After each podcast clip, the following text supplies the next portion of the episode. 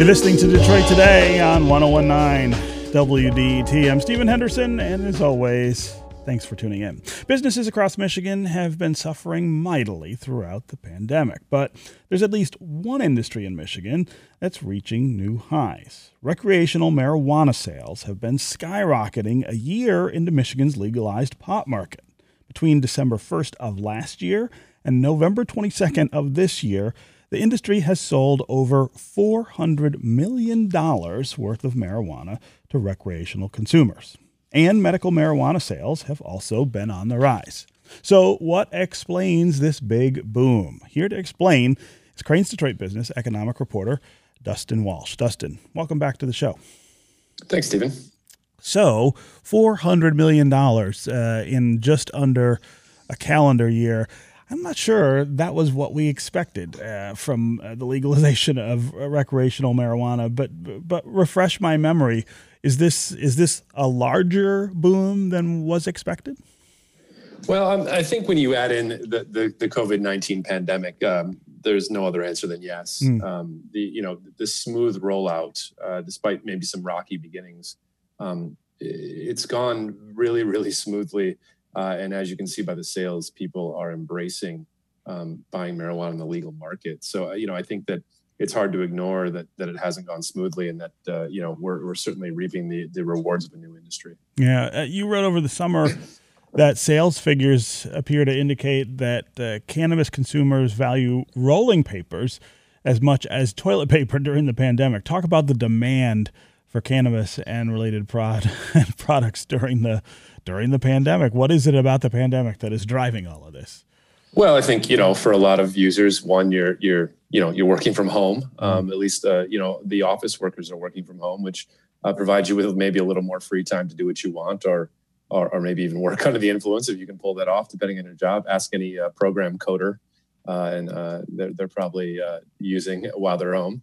Um, you know, and, and I think also you know it helped that we we we had federal stimulus checks that came in um, you know, dur- during late April, um, right before 420, you know, the, the, big holiday for, for recreational marijuana users. Um, and it really kind of surged from there. And then uh, really the, the other aspect is that more and more uh, available outlets were coming online uh, throughout the year. Um, you know, it started off with only a few stores in Ann Arbor. If you remember back in December 1st last year, uh, the long lines outside of, I think like there was only six stores open. You know, now we're uh, over 100 stores open uh, across the state. So people have more access and, um, you know, uh, old economic theory, but people would rather buy on the, the, the, legal market if they can. They'd rather do this, the easier, uh, smarter choice than, than do the illegal market. And so, um, you know, and there's probably some novelty to it going to a store and stuff, mm-hmm. but uh, people certainly have, have jumped on board and the demand is, is, is still very high um, and, and likely will be high for at least another year. Mm. Uh, so let's talk about this being a new market and growing because of the fact that it is new and whether I guess it will stabilize uh, over time. Are we going to be able to expect this kind of growth? And I think that's an important question uh, for the state to be uh, thinking about because of the tax revenue, of course, that is generated by uh, these marijuana sales. I think a lot of people were disappointed by the rate that uh, the the legislature settled on uh, uh, for uh, for taxing marijuana, or I, that might have that may may actually have been part of the referendum that that rate. But a lot of people thought it was low. Uh, but of course, more sales means more money, and maybe maybe the low rate won't ma- make such a, a, difference. Yeah, we saw a lot of the kind of the fuddy duddies, right, uh, of this industry coming out and saying that the taxation was too low. And I, I mean, there's an argument for that, but there's also an argument for um, the taxation being too high and it being um, you know it, it, an impediment to to to the buyer. Um, you know, if, if I'm paying X amount of taxes and, and the, the product is, is substantially higher, then I can get on the illicit illegal market. Why mm-hmm. would I go to the legal market? Right. Um, so I think I think really when you're when you're entering this industry, you're taking a, a, black market industry for that's been a black market industry for 100 over 100 years and trying to make it into a legal industry. You have to compete in that way.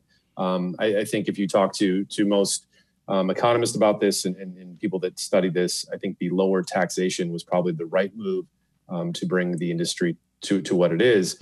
Um, and as far as tax revenue goes long term, I mean, really the supply constraint on the state is, is from the municipality level. Um, only 84 of the states, you know, over 1,700 municipalities have, have opted in to allow um, adult use recreational sales. So really, that's been the limiting factor.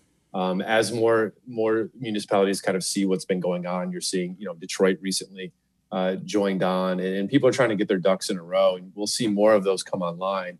Um, and that's really what you know will drive that kind of balance between supply and demand over the next you know year or two. Mm.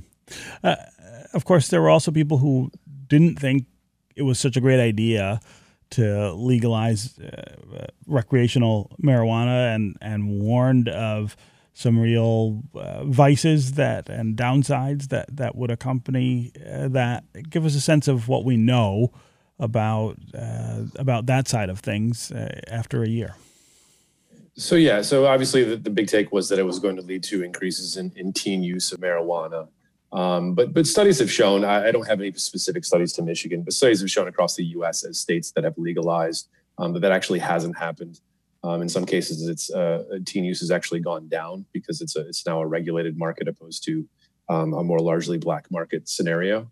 Um, so so there's been no real real huge downside. I mean, obviously the biggest complaint uh, I talked to the state police. I guess this would have been last um, right when sales were kind of taking off in, in January um, you know, and they said, yeah, we get a lot of complaints, but it's about the smell. So the smell seems to be the number one issue that that people run into is is walking by uh, through a neighborhood or behind a car hmm. or whatever it may be. Um, although I believe smoking in your car is illegal.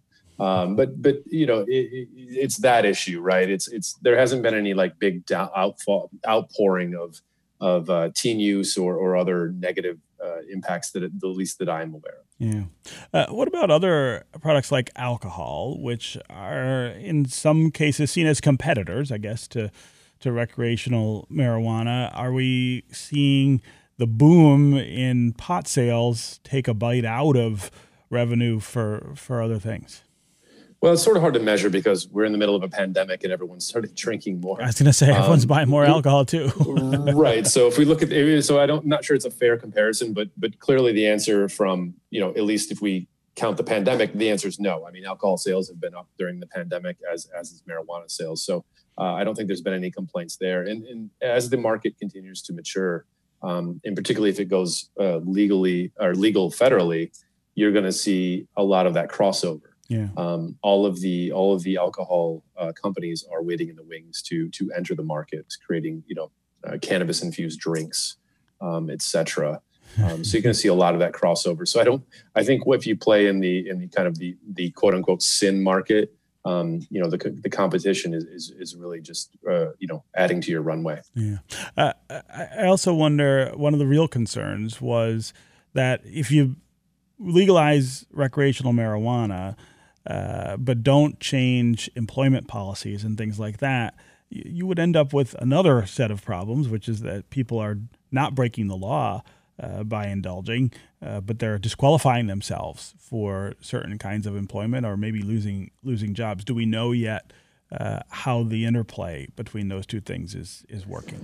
Sure. So if you talk to, I mean, certain industries, obviously, if you're driving a high low, certain things like that in, into construction, those industries have a very you know low tolerance for this, as they mm-hmm. do with alcohol. Mm-hmm. Um, it's really easy to test somebody or to see if somebody is, is inebriated on alcohol immediately.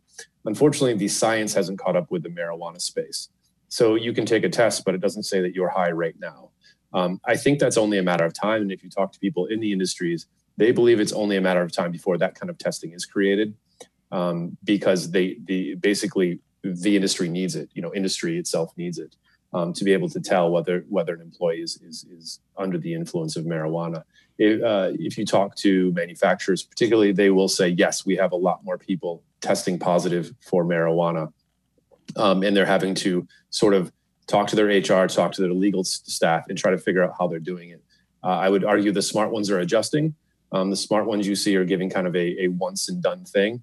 Um, you know, uh, we, you tested positive, we'll still hire you. But if you test positive again or you make a mistake, you're out. Hmm. Um, you know, uh, because they're having to adjust because simply there's not enough workers in the workforce uh, or hasn't been historically. And um, you know, it's still the case even with high unemployment right now that that, that manufacturers are struggling to find employees. Um, so they're sort of having to look the other way. I think if you go to the office jobs, um, they're sort of just just you know whatever. We're not going to test anymore, and if we are going to test, we don't care. Yeah. Um, you know, depending on the job. And, and where are we with the expungement issue? I mean, it, it's great that people are being able to do this now without fearing criminal consequence, but for a long time they did. Uh, and a lot of people think that uh, we ought to we ought to make that easier for people who were affected by that. Uh, where, where, where do we stand with that in Michigan right now? So I believe if I'm, it's it's there's it's a small number. I think it has to be if it was possession of a small amount of marijuana, it gets expunged. Um, it's sort of going back and forth, and I'm not sure where it's left off. I haven't looked into that as I kind of cover the economic side and not the um, the criminal aspect of it. Um, really, what what's what people are trying to focus on, at least the regulators in the state, are making sure that um, sort of the the racial justice and the and the equality is in um, you know people that have been negatively impacted by those marijuana laws to be able to participate in the industry. Um, that so far hasn't quite uh, turned into a positive thing yet. Mm. Uh, the state has its own program. Uh, I forget how many hundreds of people applied to that program. The state was only able to, through its own you know set of laws and rules, was only able to bring eight of those people um, to full licensure for um, a marijuana uh, business. Yeah. Um, so the state is having to figure out how to adjust that. Obviously, the city of Detroit, you saw what yes. they did. Yes. Um, so you know they're taking some time as well. Okay, Dustin Walsh of Crain's Detroit Business. Great to have you with us for this uh, segment. Thanks very much for joining us. Thanks, Steve. Going to do it for us today. I'll be back tomorrow when Congresswoman Haley Stevens will stop by, and then I'll catch up with Politico's chief political correspondent, Tim Alberta. This is 1019 WDET, Detroit's NPR station, your connection to news, music, and conversation. We'll talk again tomorrow.